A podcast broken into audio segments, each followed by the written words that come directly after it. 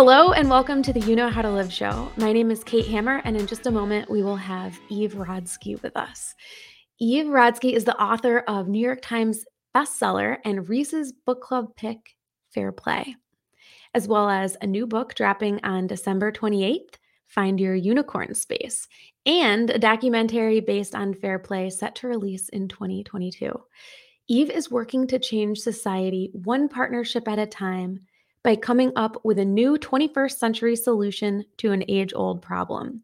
Women shouldering two thirds or more of the unpaid domestic work and childcare for their homes and families. Now, wherever you are watching from, I'm so glad that you tuned in and are hanging out. I hope you're ready for my favorite combination of things hopefully a bit of entertainment, and of course, some takeaways to improve how you work and play and do all the things you do in between. Please take a moment right now to subscribe, follow, leave a comment, or give a five star review so that we can stay connected. And with that, let's bring in Eve Rodsky. Hi, Eve. Thank you so much for being here today. Hi, Kate. Thanks for having me. Yes, absolutely. You have a lot going on right now. Your first book, Fair Play was a huge hit. Really likes to hang out on the New York Times bestseller list for long stretches of time. Um, and you have a new book coming out on December 28th. And you have a film coming out as well. Just saw an announcement the other day. How are you feeling? That's such a nice question. Um, I love that question. How am I feeling?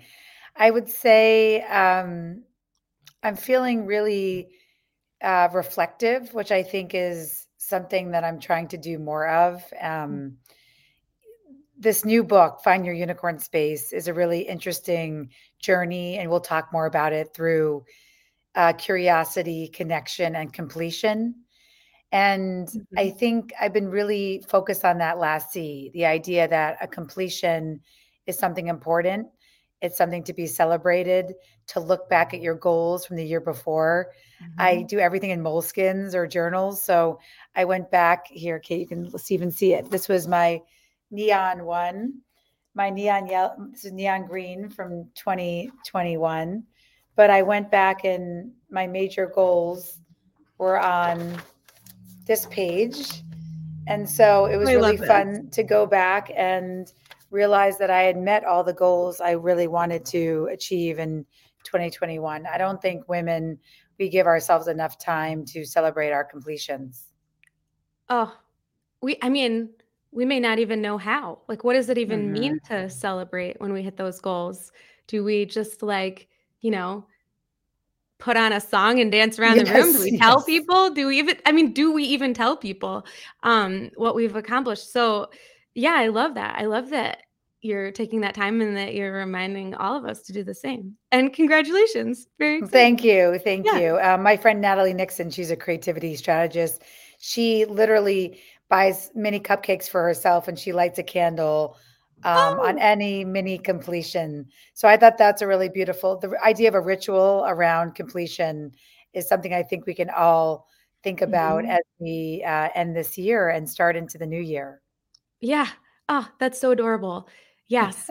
I love tying either like a specific event that will create a memory um, or even buying something in connection with completing a goal so that it can like um, every time you use it or see it or see photos of being at that place it brings back those feelings and reminds you that hey you can do big things and kind of just like revives that confidence whenever you're not feeling that way. Yeah yeah we all have those days yeah, absolutely.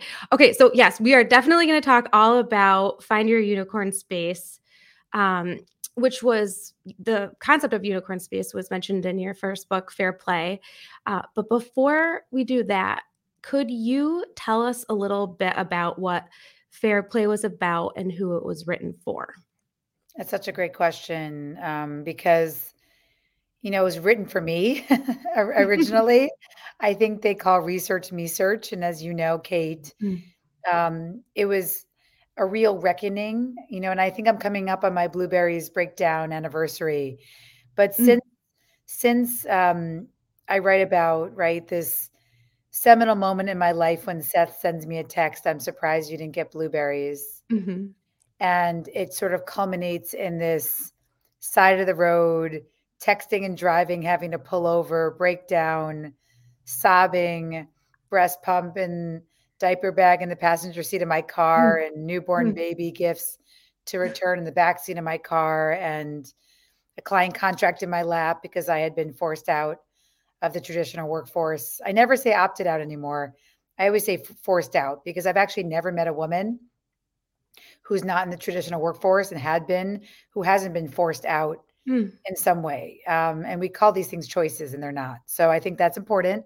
But I remember that day of really the metaphor for me was, and I still think about, it, you know, you say you have things in your life that bring back good times. Well, for me, the idea of mm-hmm. this pen, sometimes holding a pen between my legs, because I remember when I got the I'm surprised you didn't get blueberries text, I was also racing to get Zach, my older son, who was 3 mm-hmm. at the mm-hmm. time, from his toddler transition program that was seven minutes and costed our cost our entire salaries.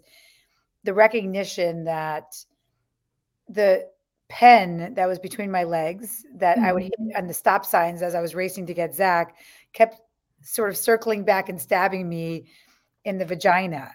Oh, that's perfect. What, that's what I remember about that day. and I think this idea of being stabbed in the vagina by a pen is sort of the metaphor for how women have been treated in our society. This hmm. idea that somehow we're super women and we can do it all and how great for you. But oh, because you can do it all and you're so great, you know, you don't need any help. You don't need any mm-hmm. safety net nets. You don't need men to step up and do childcare and housework.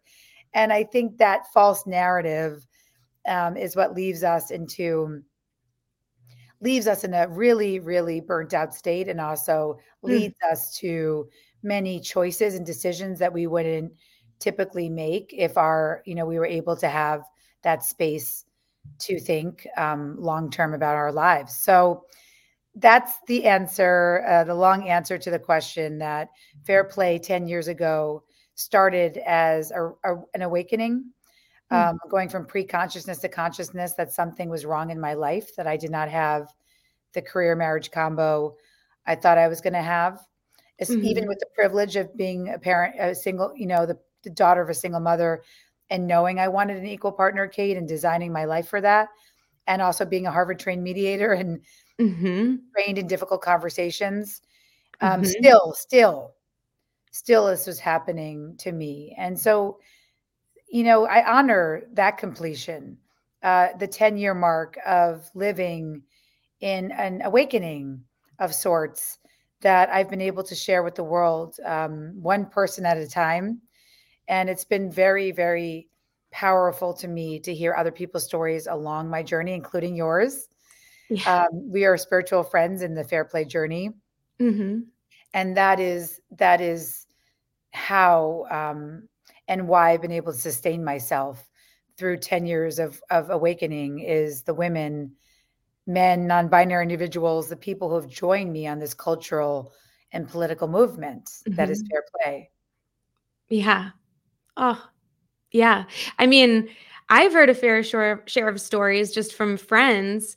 Um, I feel like every what it does when you read this book, Fair Play, it really brings out a story for you because you connect with it in a very specific way. Eve has her story that she shares in the book about um, the blueberry is not showing up at home from the grocery store, but um, we all kind of have our own little moments, you know, as, as parents where we realize, like, wait, this isn't quite what I intended. And uh, what I one thing that I really love that you do in both books is you really attack language, like, hey, either this needs this word needs to get redefined, or we just need to use different words altogether. Like, um, not that women need more help at home, right? But no. yeah, like just different words. Kate. Just do the. Thing. I always say that. that's why you know I thought it was funny that this new book, "Find Your Unicorn Space," is coming out as a new year, new you month in publishing, because you know what? It's like New Year, same you. We just need different language, different mm. language to bring you out. Um, as I was talking to a friend this morning Reena Gupta, uh, we are talking about her book called Career Interrupted. Mm. And we both have this very similar lens that we're not here for reinvention, we're here for reinvestment. hmm. in your life and that's a very different concept um, yeah. and that's Ooh, that's that just gave me feelings yeah, yeah. it's i don't need you to fix yourself hmm. or to shape yourself and i do want to make that point and claudia Goldin does this so beautifully in her book um, it's called career and family um, and what mm-hmm. she she she does so beautifully is is talk about the fact that yes women have gotten we've advanced of course you know in the past hundred years um, or as i say same different decades so not really mm-hmm. that much but the advancements we've made the advancements we've made mm-hmm. have only been at our own expense meaning meaning that we found um, and discovered birth control, right? And then we had to fight for it because when it was discovered, we weren't given access to it. Um, and so that was a tool. Mm. And then we uh, found and discovered uh, ways to have children through scientific means to delay fertility. Mm. Um, how many tools do we need to continue to fit into the boxes that this white male sort of Christian society, patriarchal society has has made for us. We have um, to forge new paths. We have to bring new lived experiences in. And again, I think that is the power of fair play. Everybody, everybody feels triggered by it. Um, regardless of your family structure, there is mm-hmm. a story that people tell me that resonates with them. And so that is a new language because it's not about me saying this is what you have to do to fit into a fucked up society. It is um, let's reinvent the language so that we can uh, celebrate new and different types of lived experiences. Yes, I love that. And I love the language that you choose. And one of those phrases is, of course, unicorn space. Um, so I mentioned this to you before, but that was my favorite concept from Fair Play. I went nuts over it. I feel like um, you know, after those first few years of my kids being really little and needing a lot, uh, I finally got into this space of, you know, exploring old hobbies and interests and um, just trying to figure out what it meant to, for me to be creative and putting things out into the world and, you know, rem- you know, remembering who I am, like you said, not mm-hmm. changing who I am, but kind of remembering and finding a way to explore that uh, intentionally. And I would use the word hobbies or yes. whatever. And you just like take an axe to all that. You're right. like, no, no never say that, Kate. I, just, I remember telling you that. I was like, I love that you are embracing your unicorn space and you stopped calling it a hobby. I thought that was so great. Yeah.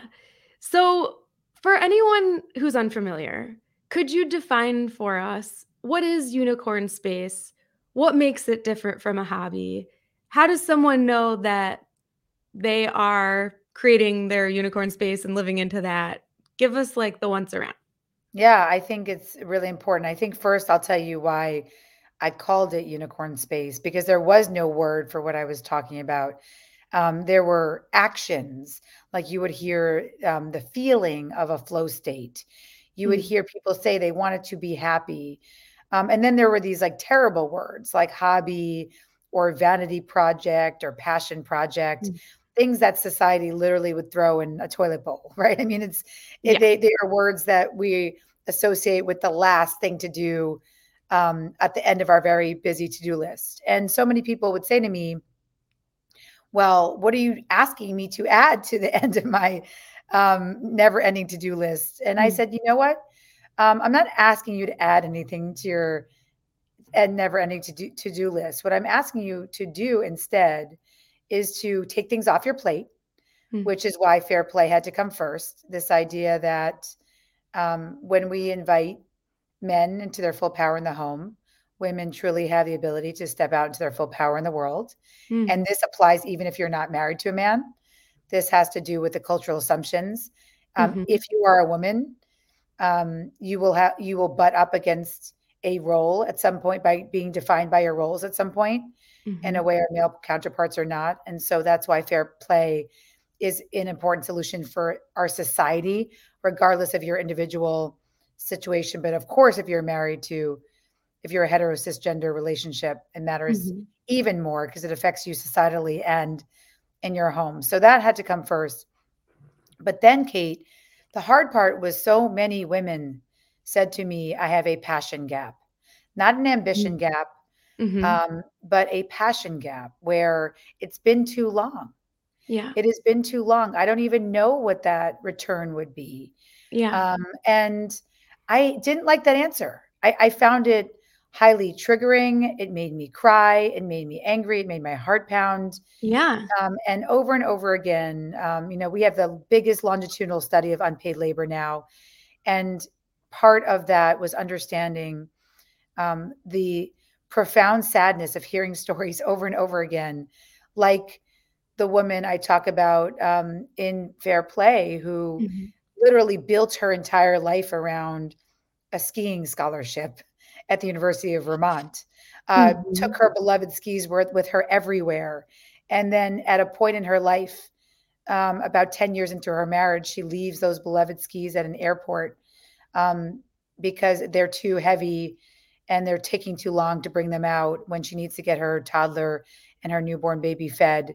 And so she ends up in a ski lodge alone, not skiing, but Mhm. also not even with her beloved skis. And how do we get to that place where the things that literally took us took us to an ascendancy to who we are are completely disappeared, whether it's skis or for me, it was my name.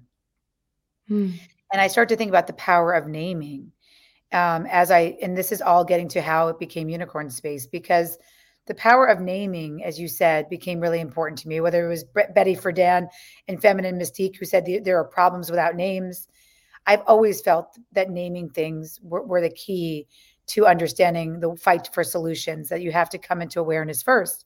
Hmm. So when I got Zach, when he was handed to me uh, that first time after maybe coming out of that nursery, Mhm. um, I remember a nurse saying, you know, hi, mom. You know, how'd you sleep this morning? How are you doing? Ugh. Um, to the point where then I got a necklace. I remember those little Mhm. charms were really in fashion 13 years ago. My friend brought me one to the hospital and I proudly put it on and said, Mom. And then I remember um, being at my kids' preschool for the for Zach's preschool for the first time, that toddler transition program I was telling you about Mhm. where we all sat in a circle and the preschool teacher said to me, look around. And of course it was all mothers and a couple of gay dads because it was Mhm. a primary parent thing, which I hate that term. So we're all sitting there and she said, look around. These will be your best friends. They will know you better than anybody in the world Hmm. at the end of this journey. And I looked down, Kate, at the name tag I had, and the name tag said Zach's mom. and I Oh, remember thinking, Yeah. these are going to be the people that know me the best in the whole world, better than anybody else. They don't even know my name. Mm. And so Yeah. The power of naming, as you said, is a really important thing. And so that got me to understand reclaiming naming is part of what I will do for the rest of my life. So Hmm. the idea of space became the thing that people said they had lost in their passion gap. There's no space. There's no space in time to focus on myself. I literally can't hear myself think. Mm. We are women, especially in the pandemic, have been interrupted every three minutes and 42 seconds. And so the idea of space is a very irreverent concept.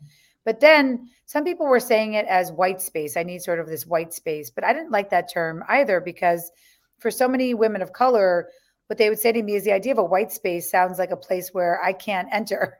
And I'm a Jew. Yeah. So then I would think, well, I don't want to be in a white space either because Jews are not invited into white spaces. So I didn't Mm. love that term, but the idea of a unicorn space, the idea that there can be something mythical and magical that doesn't exist unless we claim it Mm. felt very special to me and that's how that term evolved it's the it's the space for for Mhm. uninterrupted attention for things you love that make you uniquely you but it has to be claimed that's really what a unicorn space is Yeah.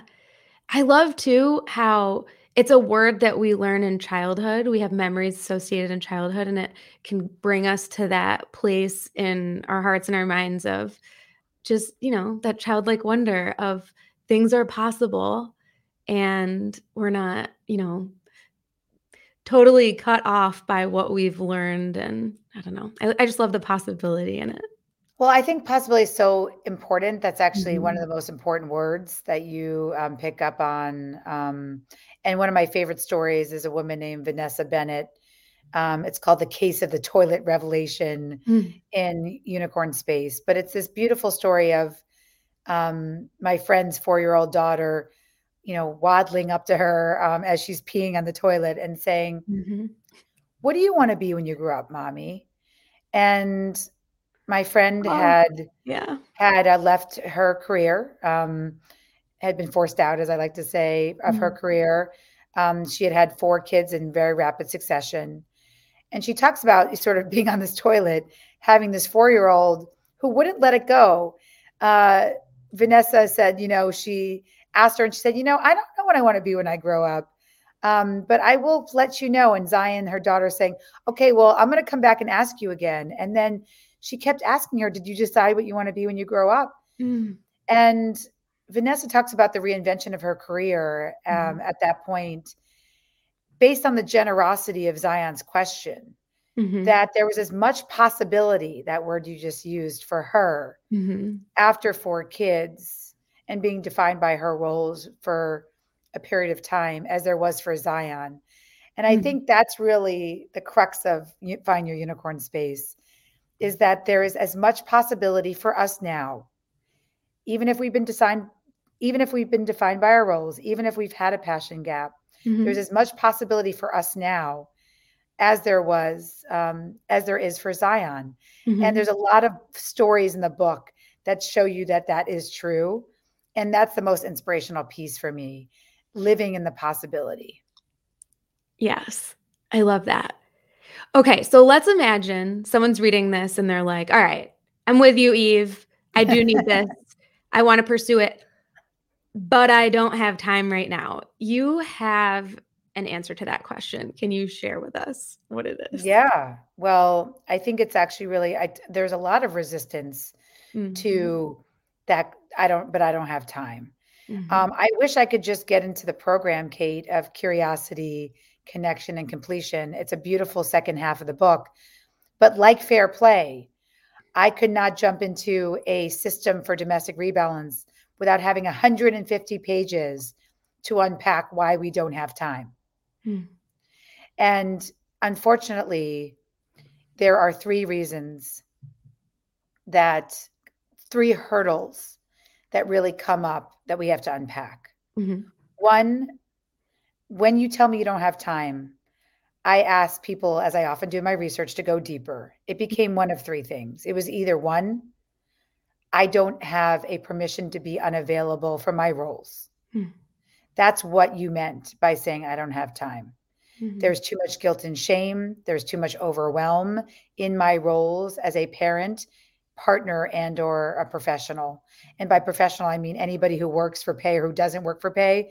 Your work is still professional, even if it's work in the home. Uh, we've been taught too long that childcare and housework is not professional work. It is um, very important work. So I love that. I loved how you redefined that in the book too. Yes. It's So like, it's, it's what it is. either it is. It is what it Mhm. is. So it is if you're saying you don't have time, it's either because you believe you don't have a permission to be unavailable from your roles. And we unpack that in the book about Mhm. how to burn guilt and shame and work through that. Um, but the second one is um, I don't have the permission to ask for what I need. Mm. Um, those are the two that usually you're saying. Um, unavailability has a lot to do with how we look at ourselves, our roles, the guilt and shame people put on us when we want to spend uninterrupted attention on ourselves. Um, or you're telling me that you really don't have the permission to ask for what you need. And what I mean by that is not just ask for what you need to others, but the self talk to understand the clarity to understand what you need for yourself. And so those those two are unpacked because um, time you do have time and it's actually not not um, it's not it's not just optional this is essential to your mental and physical health so Mhm. unless you want to die you do have time for your unicorn space it is literally linked it's the opposite of a failure to thrive which actually is a big diagnosis people are having in the pandemic, which is horrific. Mm-hmm. That people are literally losing. You hear that with infants, but we're seeing it with people who lose their their their thriving, their failure to thrive, their mm. their will to live. Um, so what I'm not saying here is that life is is 72 and sunny, Kate. Right? As you know me, right.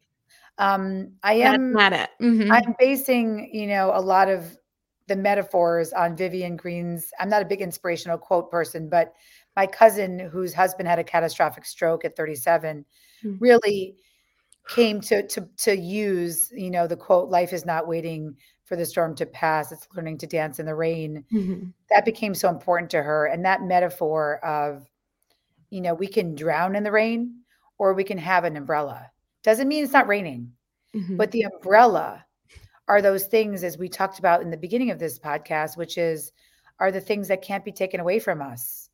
Those yeah. completions, uh, those unicorn space completions. Those yeah. are those are that's the umbrella. Hmm. Yeah.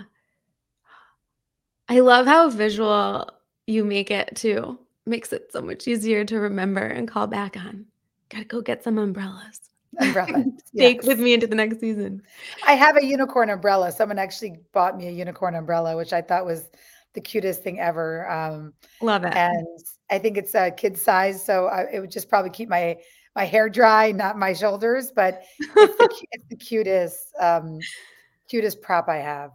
Love. Okay, Eve. A few minutes ago, you mentioned that um, there are some things later on in the book that you wanted to touch on do you want to say more about that?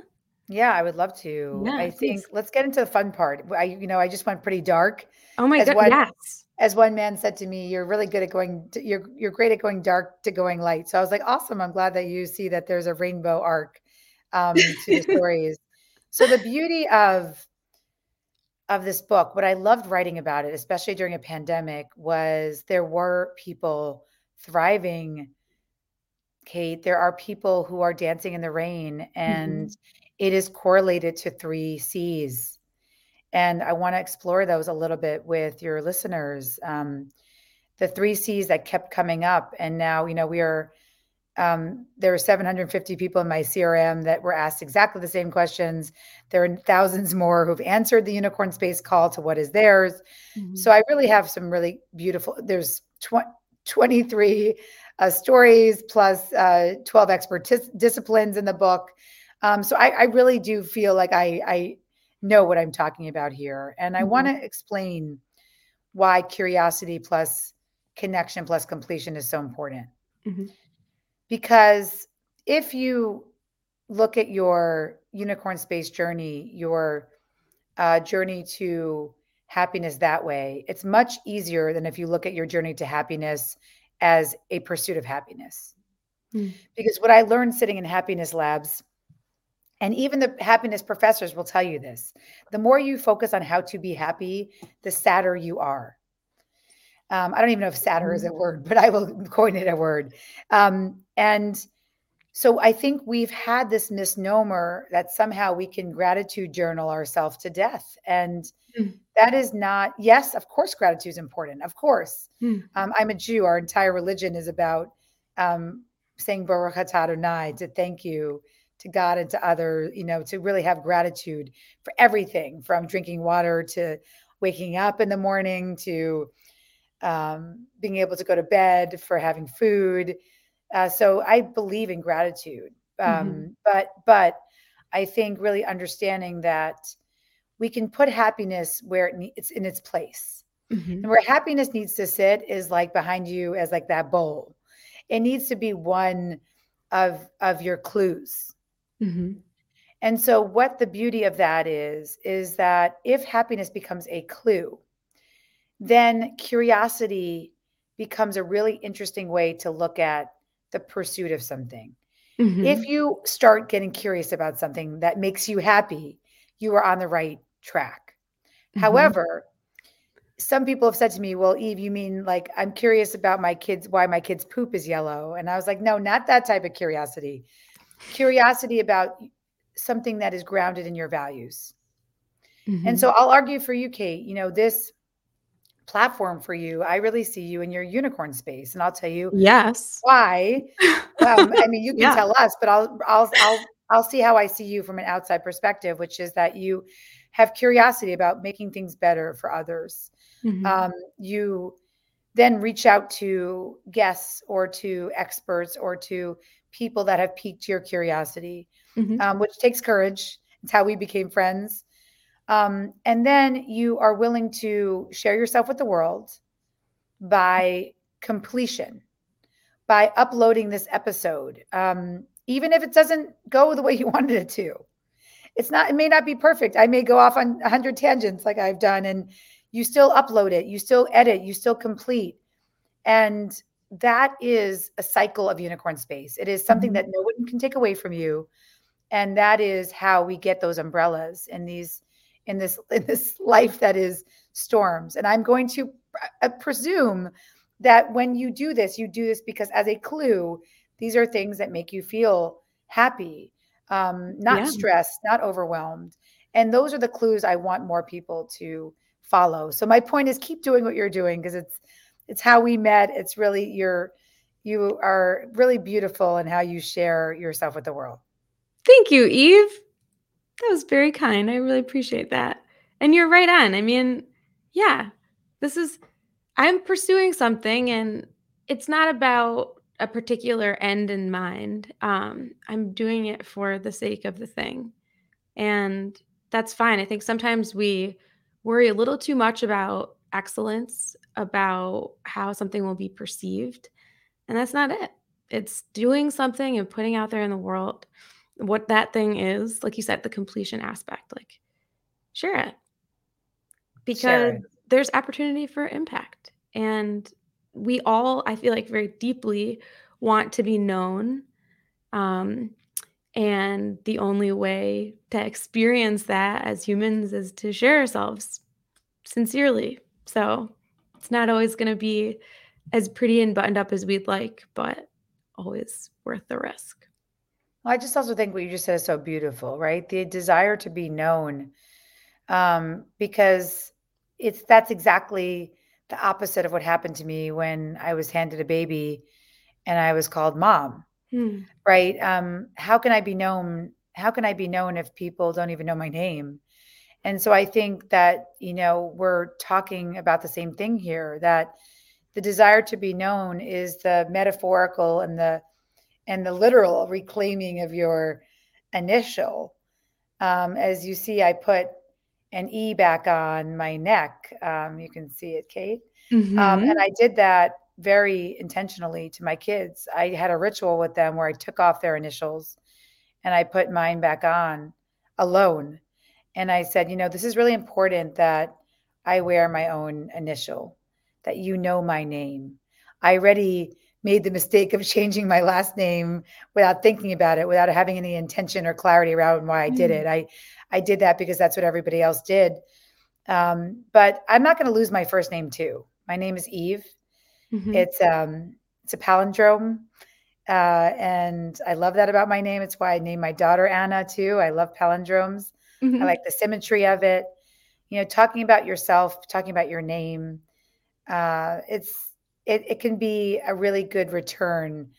Um, that reinvestment, just a little bit of a ritual to hold on to, uh, especially if you're feeling, you know, that these concepts are are new to you or um, you haven't lived in them as long as Kate and I have. Yeah. So while you're waiting for December 28th to get your copy of this new book, um, find your unicorn space, you should just contemplate your name. Start there. Eve, that's a great exercise. I love that. Um, and, and a great place to start for folks. So let's talk a little bit about the film based on Fair Play. What when is this happening? What is happening? Tell us a little bit about it. Oh, thank you for asking. I haven't actually gotten a chance to talk about it publicly yet, so this will be my first time. We have a fair play film. We took advantage of the pandemic to follow 75 couples. Not everybody obviously made it into the film. um, but we will be using a lot of that footage for other type of storytelling.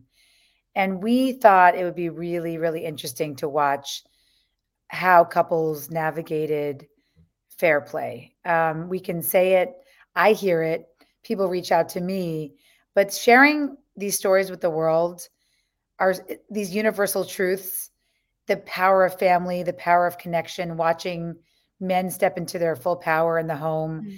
It is not perfect by any stretch of the means. Fair play is a practice.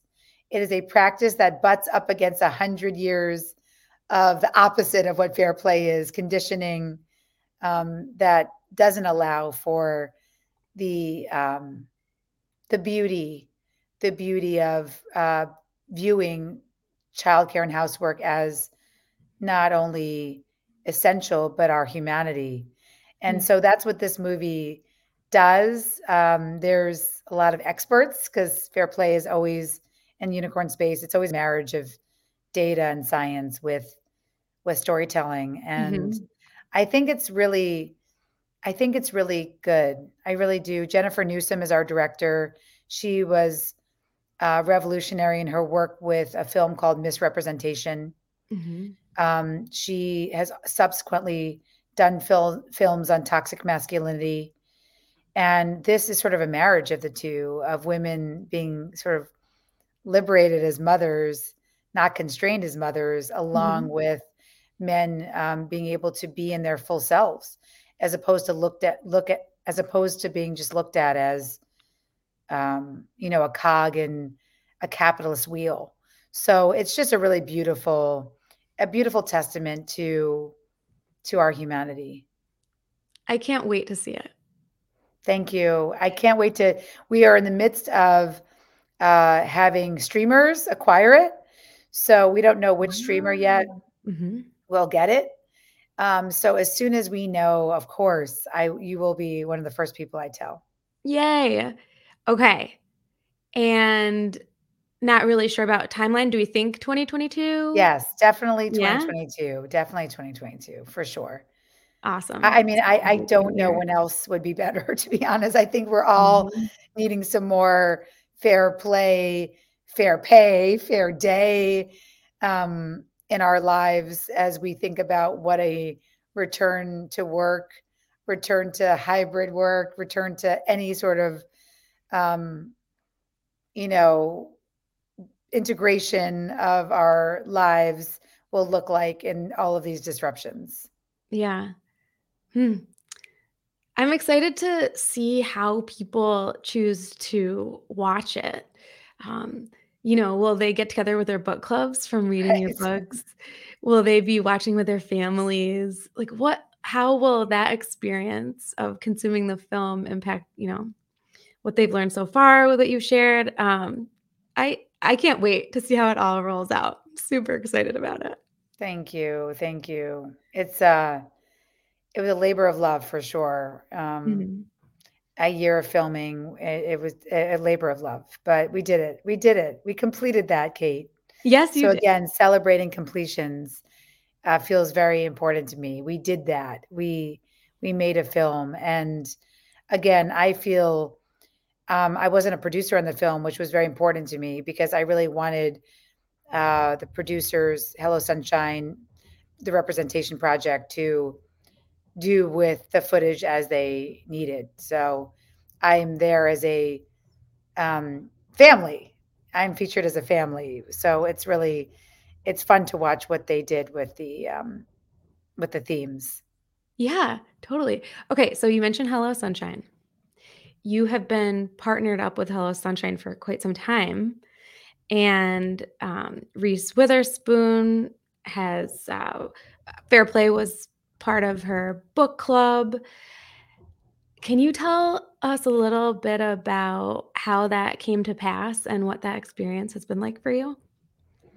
Yes, it's funny. I think what's mo- what makes me laugh the most is, um, you know, I get a lot of people saying, you know, that it must be really a, a sort of a starstruck experience to know um, and work with Reese. But the mm-hmm. way I've always been in the biggest um, nerd fashion of, of, in the world for me is that the starstruck I get is when I talk to a professor that actually um, mm-hmm. is willing to speak to me about a study, a peer reviewed study that they have done that speaks um, to fair play. So, uh, this professor named Daniel Car- Carlson out of uh, Utah, he had a study around communication that showed, ta-da, when we, you know, bring our communication vulnerabilities to the table, uh, maybe our partners do more, but then it decreases long-term marital satisfaction. So, um, speaking to him, I was like, oh my God, I'm freaking out. I'm speaking to Professor Carlson. So mm-hmm. um, that's always sort of where um,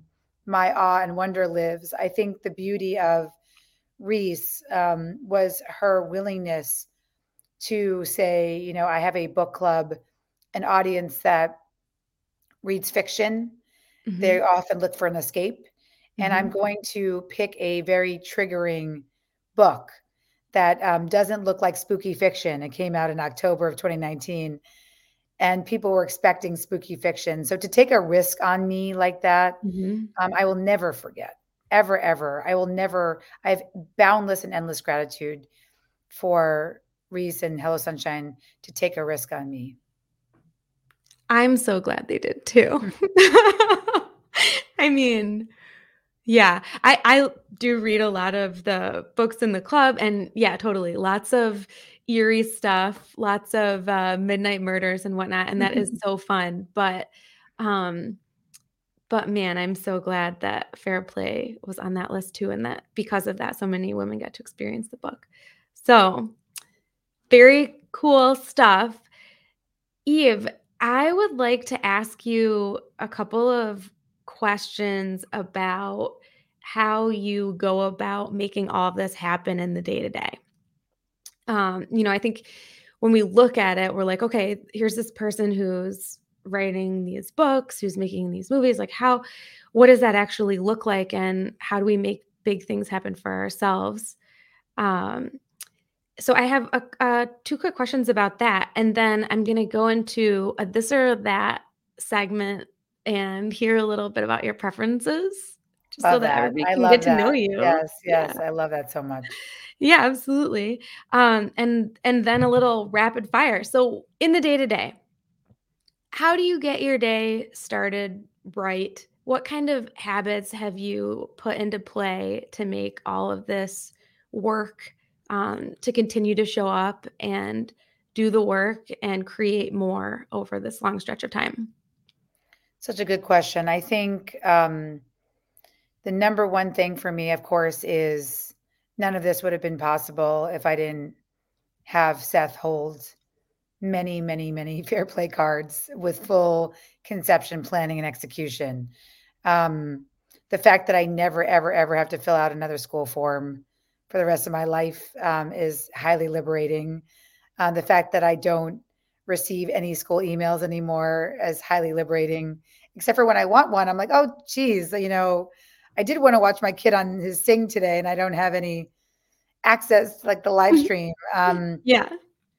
But I think we don't we talk too much about what women can do, like getting up an hour earlier, or um, the most problematic this idea. Well, if you're overwhelmed, just get help. That's been a very white feminist message. This idea that for us to rise, we should do it, you know, on the backs of the undervalued labor of domestic workers Hmm. So I think not that we don't need professional help. It's about how we talk about that professional help. Hmm. Cecilia is part of our family. She is with us. Um, she helps raise our kids just as much as Seth and I do. We mm-hmm. pay her well. We pay her more than well. Um, she has health insurance. She's considered an integral em- employee in our lives. Um, in addition, we literally moved to LA from New York, where our careers were thriving te- um, over 10 years ago now for help. Because Seth's parents, my mother is still a professor of social work and a single mother. My father has never been in the picture in a meaningful way. Um, so moving across the country for help um, was very subversive to say, actually, 13 years ago, Kate. Um, mm people were like, What do you mean you're moving for help? I'm like, We are moving to be closer to Seth's parents because we cannot raise Zach alone. Um, that's when we just had one Yeah. one child. Um, Oh so man, yeah. I think recognizing that in America we have no social safety nets. We are breathing polluted air, but that doesn't mean we have to stop breathing. Mm. Um, I am not saying that um, that we don't need to. And what I'm also fighting for this year, I created a Fair Play Policy Institute to really continue to fight for, you know, paid leave, universal childcare. My favorite, um, adding unpaid labor into the U- U.S. gross domestic product. But we have to also take agency in our own life. So I think when when people ask, you know, really, how do I get all this done? It is first and foremost the division of labor between me and my partner, Mm. and then it's the community that we have built around us. And let me just make that very clear: we did not have money for a Cecilia, you know, for an amazing third parent, basically uh, Mm. ten years ago. So that's why we moved to be closer to Seth's parents, so we could have um, that childcare help. In addition, uh, the other thing I think is really important for women is to understand our circadian rhythms. There's a Oh, lot. right. There's a lot of new research coming up Mhm. about our circadian rhythms. Um, I am a night person, so understanding that it does not go well when I have any childcare responsibilities in the morning. Seth is a morning person, so he transports the kids to school in the morning. It takes him an Mhm. hour and a half, so he has to get up really early to do that. Mm. Uh, and and that that is what it is. I can't do it. I cannot wake up early. Um, I, I literally walk around like a zombie. I have headaches. I feel sick. I have dizziness. Um, my circadian rhythms work better at night. And now, so I am Zach's primary parent at night. He's a teenager. There's a whole other world that happens after Seth goes to bed. There's a whole world in the morning when, when I when I Seth's awake and I'm not. So Mhm. that's just what we've we've recognized the power of our circadian rhythms. Oh, yeah.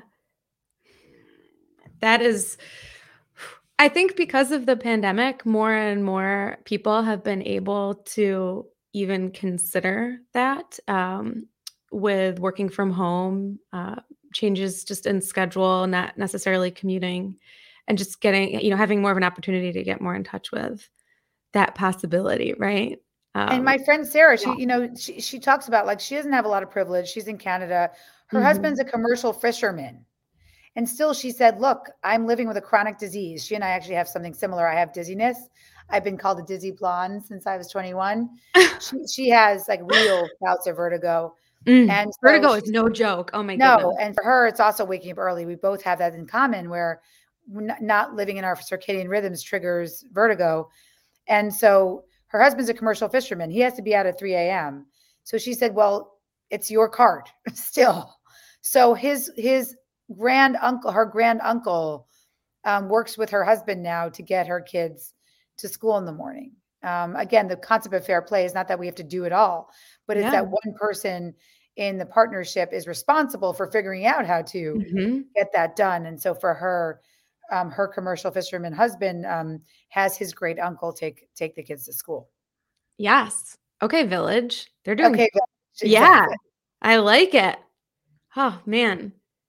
I I love what you just said too. It's not divvying up these tasks and you do this and I do that and you do this and I do that. It's either you do it or you figure it out. You figure out another solution. You figure out who else is going to help or, you know, how you can automate it or whatever. Um, because the figuring out can sometimes be just as much of a challenge. Exactly. Yeah. Oh man. Okay. All right. Let's jump into the, the this or that segment. I'm going to suggest two different possibilities and I just want you to share with us your preference between the two. All right. You ready? Ready? Okay. Read a book or listen to a playlist. Read a book. I am who I am or I'm always evolving. I'm always evolving. Go on an adventure or stay in and relax. Stay in and relax. Rewatch favorites or search for a new show. Rewatch favorites. Okay, I'm always curious about that. Do you have one that comes to mind immediately? Yes, um, I when Harry met Sally, I just I I watched that over and over again. Um, every Christmas season, maybe like 10 times, 15 times. Mm. I, I just, the couples, it's so, it just, I don't know. There's something so important to me about seeing New York in the 80s like that. And Yeah. it's my home, it's my hometown. And I just, I love it so much, that movie. Yeah. Oh, yeah. It's a good one. Okay. Here for humor or please be serious? Here for humor. hmm The more the merrier or more fun with fewer? The more the merrier and merrier and merrier. All right. Would you consider yourself extroverted? 100%. I, I call myself an ambivert. Um, Mhm. because I like I like it all. But uh, one million trillion percent on the ENFP tests or Mhm. Myers Briggs or any of those tests that work give you, which I'm not a big fan of personality tests because it does feel like you you're not ever evolving. You are I am who I am, and I don't always I don't believe in that. Again, I believe in I don't believe in reinvention, but I do believe in reinvestment, um, and that takes evolution. And so, um, yes, I'm I'm always considered an extrovert on any scale. Gotcha. So you're always growing, but you also always love people. Exactly, exactly. Yes. Okay, awesome. All right, next is rapid fire, and this is the last part of the show. So, could you share with us something you've read lately that you would recommend to others? It's a great question. Yes. Um, I just finished a book that I love so much. It's called Between Two Kingdoms. Mm. I think every it's a great audio book. Um, anybody can listen. It is very much unicorn space. It is um, a journey, a reinvention journey of a woman who was diagnosed with uh, leukemia early in her life. But it's it's not about that. It's really about creativity in its full power. Mm. Uh, creativity loves constraints, Kate. Mm. This idea of creativity and privilege is an interesting conversation. Sometimes the Yeah. less privileged, the more creative, because these constraints, that they're a different type of capital than fi- financial capital, and um, and we often need it. We need it to get through, as we said, those storms. So, Between Two Kingdoms is an, a must read for creativity. Okay, and is this fiction, nonfiction? Nonfiction, a nonfiction memoir. Interesting. Suleika Jaouad is her name, and it's written in her. She narrates it, so I would recommend listening to it as an audiobook. It's so beautiful. Wonderful. I love, I mean, I love any book recommendation, but I love to know that the audio book is great. Um, because you know, we all need one of those in our back We pocket all the we time. do, we do. For the drives and the chores or whatever. It's great to have an audiobook at hand. So noted. Okay. A favorite thing for you right now could be a product, an app, or a tool, something that has appeared in your life that you're just really enjoying. Oh my gosh, that's a good one too. I would have to say, um, let me. Okay, let me think. A good one that I read because there's so many. So I Yeah, want to give. Um, I will say post-its. Mm, classic. I I love them so much. I've reinvested in my love of them. And what I've been doing with them recently is as I'm on panels, if somebody says something beautiful, I Mm. write it down as a quote. And then I will have a friend who's in her unicorn space. Her name is Cynthia Suliz. Shout out to Cynthia. I will have her chore- uh, calligraphy uh, the quote for for somebody and send it to them. Oh, that's so lovely. Like, It's been my favorite gift. So you send it to the person who spoke the Who word? said it? Mhm, That's who spoke the word? Yeah. But you need post-its to do that because you have to have them right on hand to write it down. Yeah. This is the best use of Post-its ever. I mean, that's, like, not your traditional use of Post-its. No, I'm that's I'm why I said you need one right by by your side. And then the good part is you can have a whole wall of quotes like I do of people's quotes that I love so much and they stay with you. And I put yours I put one of yours down on a post-it as we spoke, desire to be known. I thought that was so beautiful when you said that. Oh, I love And I added to my wall. What a great tradition and gift. That is too cool. Okay, all right, I love. Um, what is something that people would be surprised to learn about you? um, that maybe not surprised, but maybe that I I don't eat I don't eat any vegetables. Zero. Zero. Mm. Yeah. Go on. Um, more. the, the min- minimum standard of care in our house when Seth yells at me if I have any of Mhm. the food cards, and he's like, "Green is not a Lucky Charm shamrock. It is not. It is a a thing that's picked out of a garden." Um, growing up on the Lower East Side, Mhm. we didn't have much produce. Um, it was just never something that was ever introduced to me. Uh, so I grew up eating a lot of carbs. Uh, Yeah. Something called Tiger's Milk bars. Tiger Milk bars were were the I think that was the beginning of protein bars. But anyway, um, so yeah, I don't eat vegetables. All right. Well, I know it's not proud. It's just it's just something surprising. well, we can't, in fact, do it all. So right? We cannot. We cannot exactly. There you go. Um, all right. And the last one, finish this sentence. You'll never see me. You'll never see me putting any other woman down for her choices because I Mm. understand how constrained we are. And we all can benefit from throwing off societal judgment, the judgment of our friends, peers, colleagues. And so I will not be complicit in my own oppression by doing that. Beautiful. Let's just all take that cue. Love that. Eve, thank you so much for being here today. I so appreciate your time. I so appreciate all that you're putting out in the world and all the work that you've put into it. Remember, her book, Find Your Unicorn Space, comes out December 28th. Gotta pick it up. And if you haven't read Fair Play, you gotta pick that one up too. Thanks, Eve. Thank you, Kate. Wow, what an amazing human being. I feel so inspired right now, and I hope you do too. You can connect with Eve on Instagram at Eve Rodsky, that's E V E R O D S K Y, to be among the first to hear the exact date of her upcoming film Fair Play.